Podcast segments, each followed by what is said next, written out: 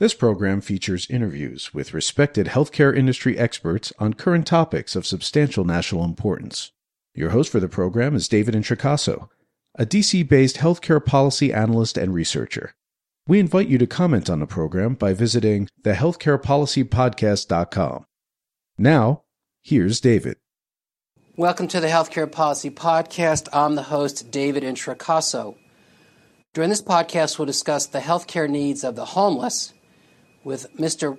G. Robert Watts, or Bobby Watts, CEO of the National Healthcare for the Homeless Council, and his colleague, Barbara DiPietro, who's the Senior Director of Policy at NHCHC. Uh, Bobby and Barbara, welcome to the podcast. Thank you for having us. Yes, thank you so much. On background, 40 American 40 rather million Americans live in poverty, or upwards of 14% of the population. Of these, 18.5 live in extreme poverty and 5.3 million in what's considered third world poverty. In 2016, 18% of children were living in poverty, comprising 33% of all people living in poverty, and between 95 and 12, there was a 750% increase in the number of children of single mothers experiencing $2 a day poverty. Although it's difficult to calculate the number of homeless, HUD's 2018 point in time survey identified over 550,000 people living in emergency shelters, transitional housing, or were unsheltered. This was a slight increase over 2017. One third of those identified were families. African Americans account for 40% of these, and veterans nearly 10%, although there's been a significant decline in veteran homelessness since 2010. Also included in this number is a growing number of those having suffered a severe weather event. Think Hurricane Florence or Michael and wildfires. Homelessness has grown worse in part due to, as Phil Alston, the UN Special Rapporteur on Extreme Poverty, concluded last year, several decades of policy choices by government officials to ignore basic human rights and to criminalize poverty. Instead of arresting poverty, we arrest the poor. Alston, for example, noted in 2018 that while police arrests in LA decreased by 15% overall in 2016, LA pre- police that year arrested 14,000 homeless, an increase of 31% over the five years prior. Not surprisingly, to say homeless, the homeless bear a heavy disease burden, or not surprisingly, they bear a heavy disease burden, frequently the reason why they become homeless. Nearly 40% of homeless individuals have some type of chronic condition, including psychotic and affective disorders that range in prevalence from 10 to 40%. The homeless account for upwards of 30% of ED visits and are comparatively more likely to experience an inpatient admission and longer lengths of stay. As for lifespan, in one study of homeless deaths in Atlanta, the median age of the decedents was 44. Finally, uh, I should note World Homeless Day, inaugurated to draw attention to the problem, was observed this past October 10th. With me again to discuss the healthcare needs of the homeless is NCHC's Bobby Watts and Barbara DiPietro. So, with that as uh, likely too long of an introduction, let me begin by asking if uh, one or both of you can make comment on summarizing your organization's mission. Certainly, I'll be glad to do that. And uh, that was not a, a long introduction, or, or certainly was not a too long introduction. You hit upon some really important themes that explain why the council exists. You said that uh, healthcare is a human right, and that is uh, at the foundation of, of, what we believe. So, the National Healthcare for the Homeless Council is a membership association made up of individuals and organizations that are really on the front lines of at the intersection of healthcare and homelessness. There are about 300 federally qualified health centers uh, that have a special focus uh, on uh, serving people experiencing homelessness. They exist in every state of the Union, plus Puerto Rico and Washington, D.C. And what the council does is we serve as a body where the information and best practices are shared. We um, we do training, technical assistance, and one of the things that we really believe, and we put it into practice, is that if we are to solve um, the health needs of people experiencing homelessness, and if we are going to solve homelessness, we have to listen to those that are most affected by it. So one of our three uh, constituent bodies is the National Consumer Advisory Board, which has 1,500 individuals who have experienced homelessness and have uh, received health care from one of our Health Care for the Homeless programs. And what they do is serve to make sure that the experience is felt and listened to at each of those programs. Um, that that is their goal. Some may be on governing boards. They may have a national. They may have a consumer advisory board. We also are comprised of 2,000 clinicians, uh, doctors, nurses, social workers, outreach workers uh, on the front lines, and we have 1,000 members uh, who work in medical respite programs. And medical respite is for individuals experiencing homelessness who no, don't have a clinical reason to be in a hospital any longer, but otherwise don't have a safe place to be discharged. So prevent them from being discharged inappropriately back to a shelter that can't take care for, uh, for, of them or a friend's couch or the street. Medical respite is stepping in to to, uh, to break that cycle and give them a safe place to recover, and then hopefully uh, that can lead to housing.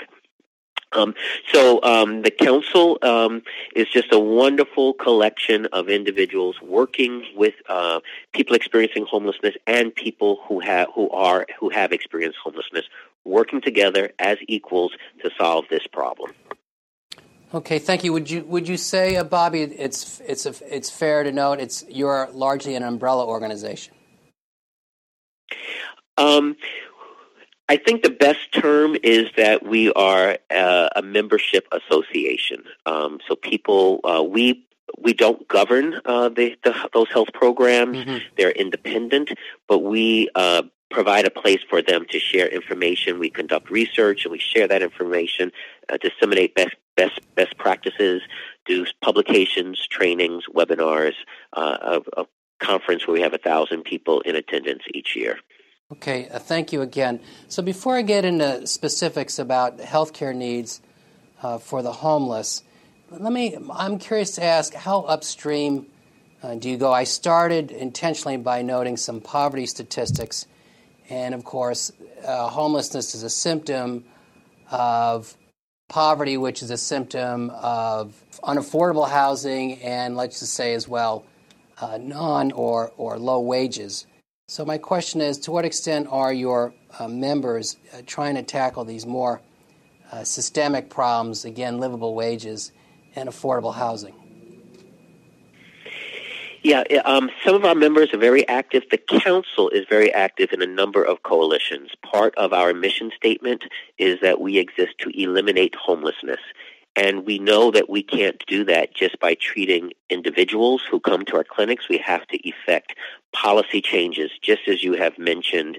Um, you know, we've had a massive retreat from uh, the federal support for affordable housing, um, according to OMB uh, in a publication that or analysis they did last year. Um, uh, in in 2017 uh, dollars, we we are underfunding by the tune of 75 billion dollars uh, support for for affordable housing at the federal level compared to what it was in 1979. Um, I'm going to stop because Barbara uh, is is our senior director of of policy, and uh, I want her to, to weigh in on some of the upstream issues as well. I think you're absolutely right. When you talk about wages, when you talk about housing um, as upstream solutions, but I think also thinking about um, Bobby talked about healthcare and, and, and all of these pieces. Single payer uh, is also something that we are advocating toward. Uh, and I use small letters when I uh, say that. Um, there are a lot of ways that we can make our healthcare system easier to use and less fragmented and get higher quality of care uh, with more equity. And I think one of the things that we've seen in the 30 years of doing healthcare for the homeless work is that even when you have um, good healthcare services in place in a community, if that's not accompanied by an earnest interest in reaching the most vulnerable, then people still are not being served. And so you need to have care models that really meet people where they are. And that's, a, I think, a, a matter of training, core competencies, and frankly, an interest in really reaching um, the, the, the sickest and most vulnerable in our community. Uh, but even going further upstream, we need to look at our K through 12 education system and look at how our families are accessing the supports that they need, uh, how we our kids are experiencing not just their schools, but their communities, their home, family violence, gun violence. These are public health issues that I think are really taking a toll on the trauma that we see many of our patients um, coming to us having experienced. And I think that's the kind of thing we are in a position of trying to unwind.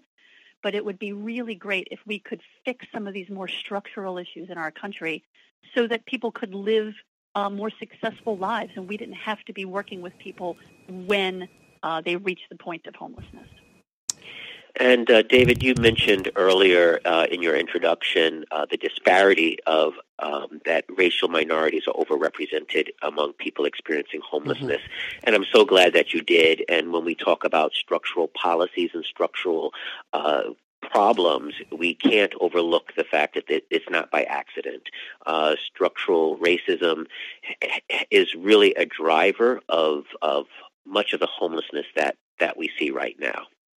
And uh, the council is working with other partners, national partners, to really start to address this in a, in a really more concerted way. So I appreciate that you raised that. No, absolutely obvious in my mind point. I, Barbara, I'm appreciative for your mentioning health equity. We've made no progress. There was a recent JAMA piece on looking at data relative to health equity. We've made no progress on that uh, over the last couple of decades.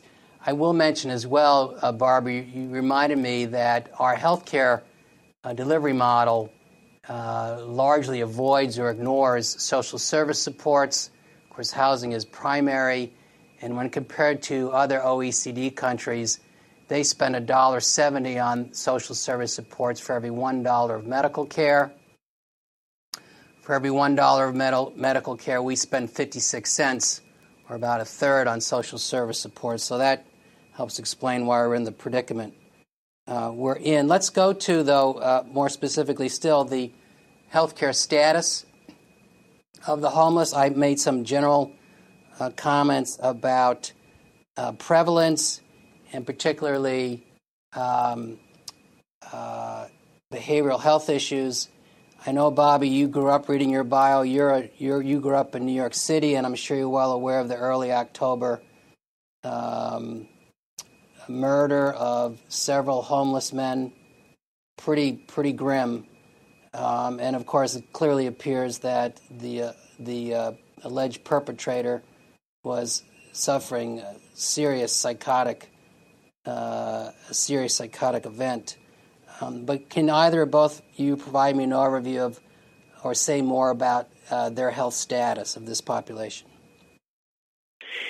Yes. Um, so you're absolutely right. Uh, for every medical condition, uh, there are higher prevalence rates among people experiencing homelessness. And you mentioned the uh, mortality is much higher.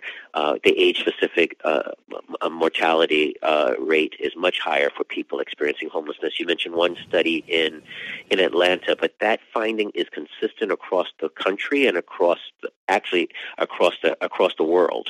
We find higher mortality rates among people um, uh, who are experiencing homelessness, especially among single adults. Um, we see higher rates of substance use disorder and mental health disorders. Uh, we we lump them together as behavioral health, as the medical profession is increasingly doing.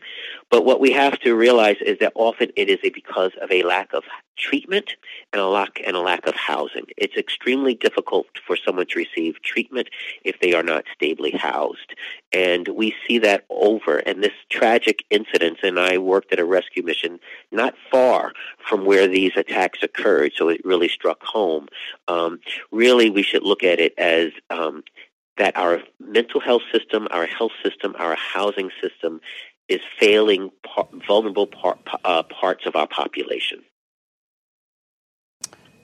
Yes. And I think I would even add to that. Um, when we think about, you had mentioned the amount of social supports that we don't invest in in this country, and that undermines uh, the value and the outcome that we get from the health care that we do provide. And so, a case example here would be uh, we're trying uh, desperately to get people into the treatment that they need for behavioral health uh, and, and to maintain recovery. All too often, people complete 30 day, 90 day, uh, complete their programs, but when they're discharged back to the street, when they're discharged to a shelter or back to the same broken community that produced addiction to begin with, then we wonder why there's relapse. We wonder why people aren't able to retain recovery.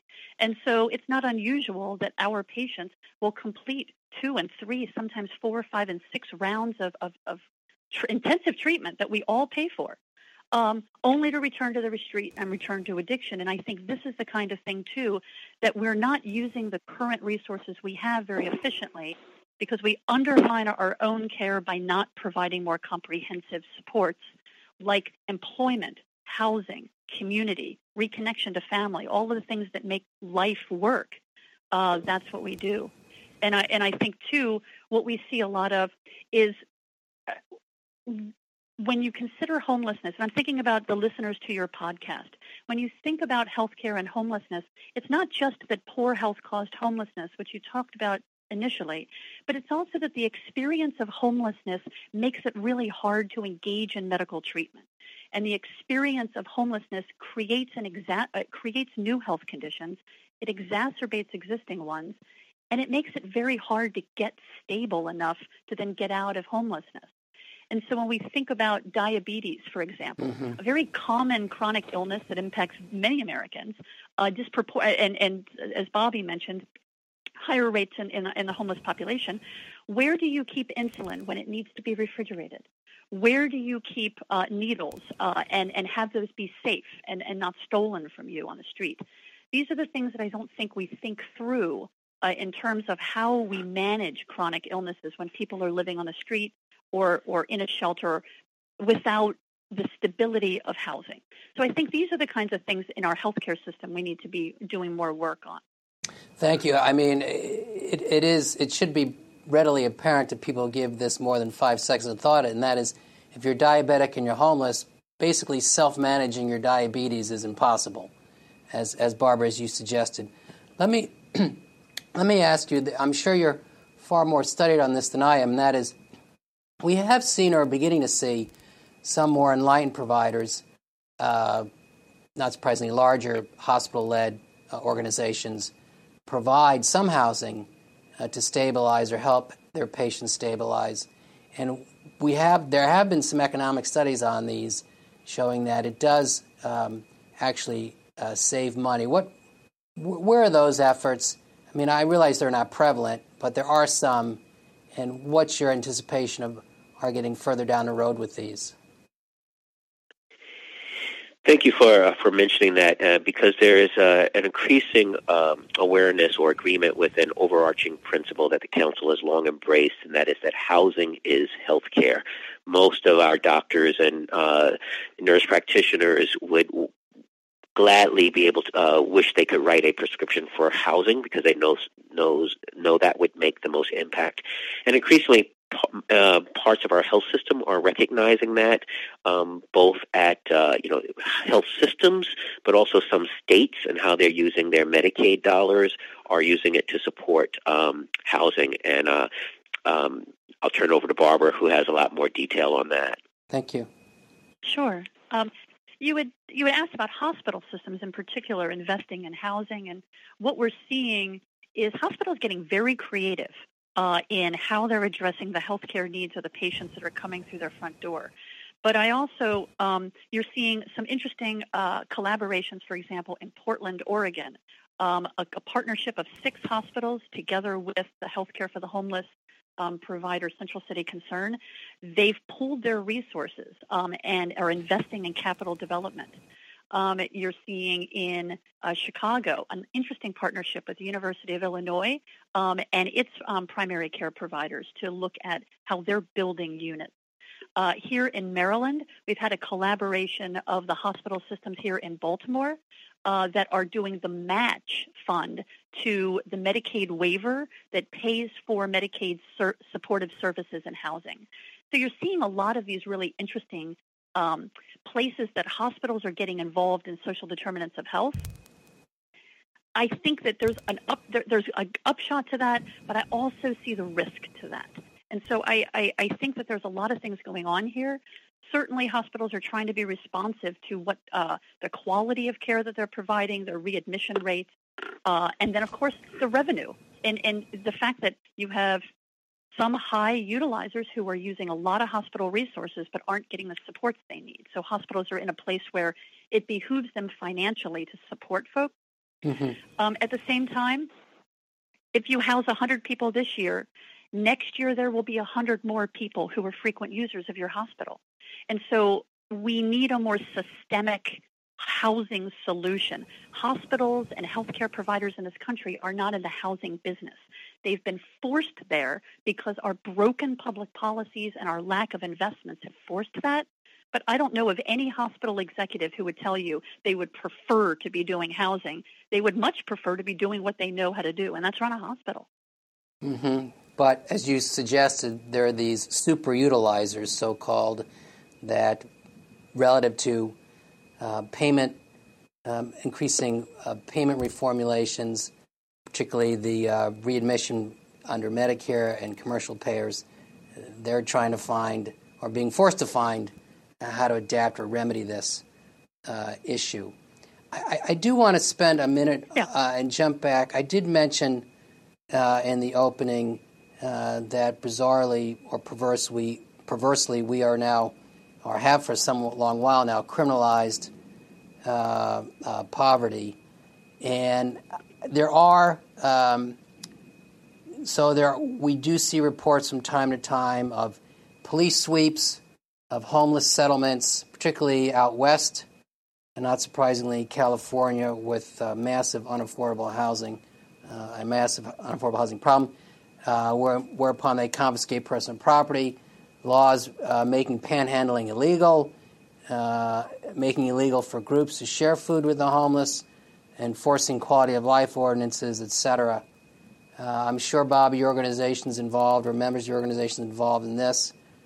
Um, I, I, would, I would like to think that we're unwinding these laws, or maybe looking the other way and enforcing these. But what's your general sense of, of how this issue is being addressed or readdressed?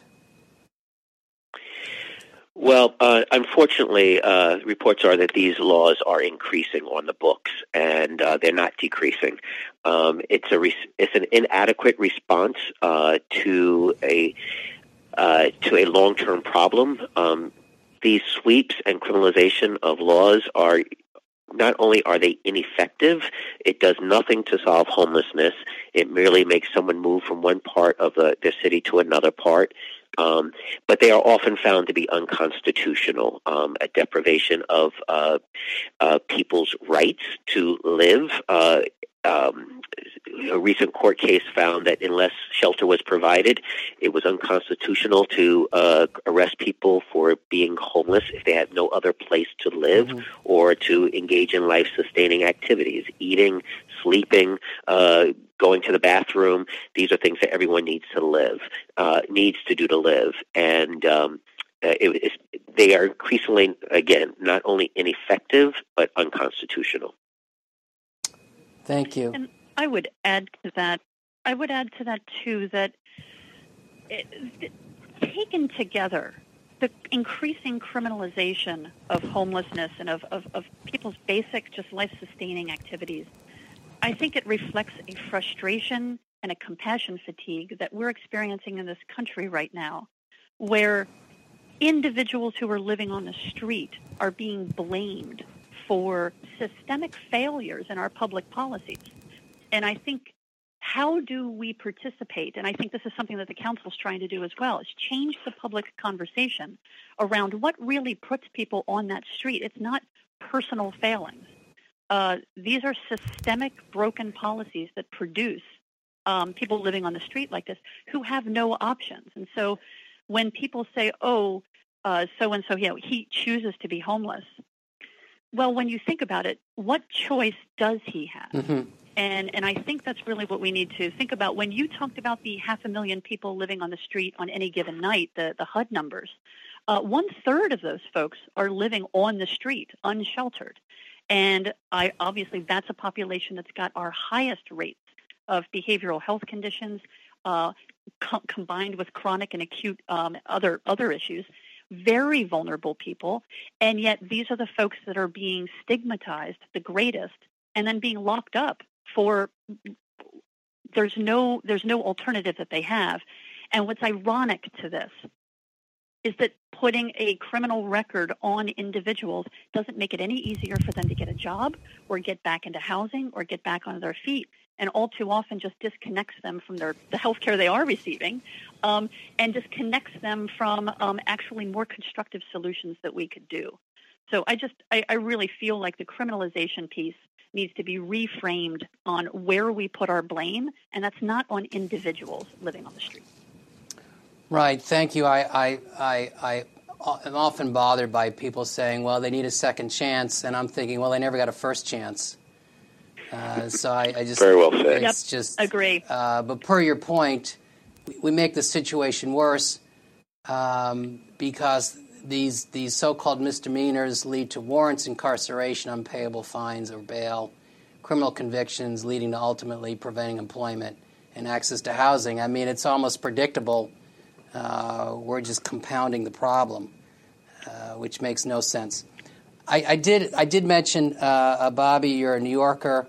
Um, uh, I know the mayor, uh, Mayor De Blasio, has gotten positive and negative press, but he's is making or attempting to make a concerted effort relative to improving uh, affordable housing in the city. I make mention of that because you did note the billions of dollars we're underspending or investing in affordable housing. So I'll ask as an aside here, do you have a comment on on the effort in New York City? Do you think uh, how do you think it'll play out?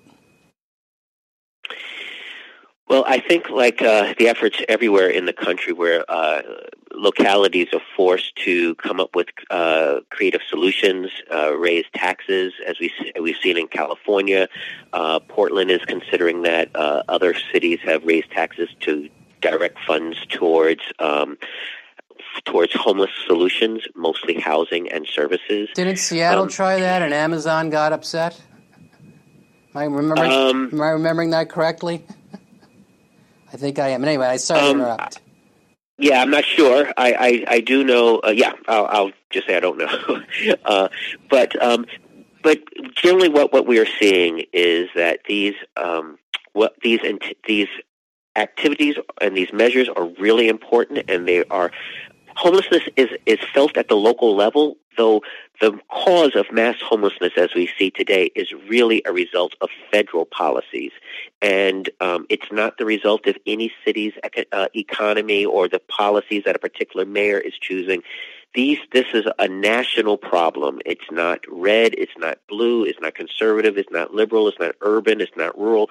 We find homelessness at this level throughout the country is a reflection of a systemic federal abdication of the historic role which began uh, with uh, with the New Deal to try to ensure that people have some of their basic needs met. All right, I'm, I'm thinking of Coates's uh, Atlantic essay on redlining uh, African Americans mm-hmm. in Chicago. I mean that that'll tell you a lot of what you need to know. Um, we're at about our time. Uh, I'm going to phrase it this way and leave it uh, to you, Barbara, possibly for the last word here, and that is what was I too stupid to ask?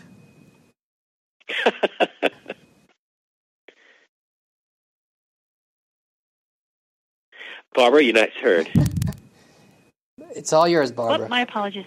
Uh, one of the things we haven't talked about, and, and this also talks about upstream solutions and how we are shooting ourselves in the foot in this country.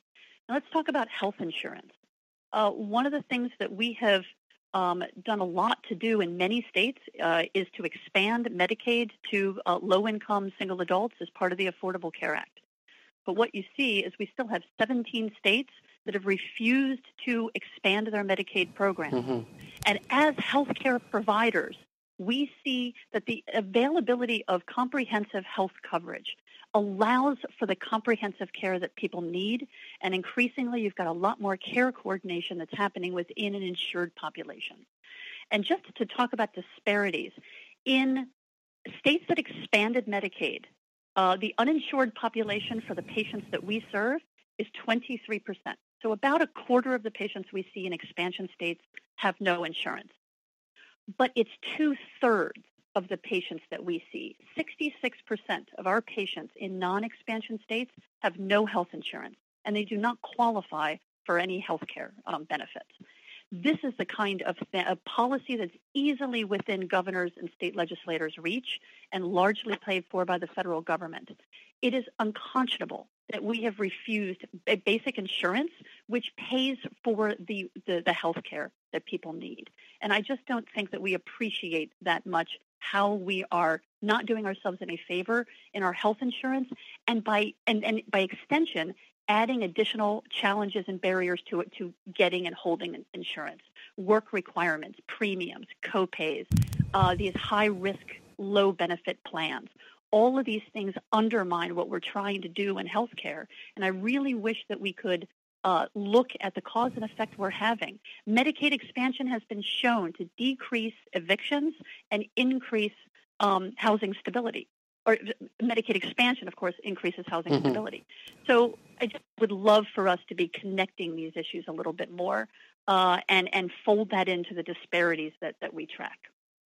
Well, I appreciate your mentioning the work requirement under this administration. For Medicaid, that's, of course, in the courts um, and hasn't proved to be um, uh, successful. I mean, the, the, Arkansas data just out uh, certainly demonstrated that. Uh, and in fact, the CMS administrator was queried by uh, the House uh, uh, in House testimony just yesterday. In any event, with that, um, Bobby and Barbara, I'm genuinely appreciative for your time. We're at our time boundary. So thank you for this overview. Um, maybe we'll revisit this if and when we see a new administration uh, in 18 months uh, or 15 months. Um, but I thank you for this overview, and I wish you the best uh, in your work. Thank you very much. Thank you, David, for covering this issue. You have just heard another edition of the Healthcare Policy Podcast hosted by David Introcaso. To comment on this program or others, to see information about upcoming interviews, to suggest a program topic, or to hear an archive program, please visit our website, thehealthcarepolicypodcast.com. Thank you for listening, and please listen again soon.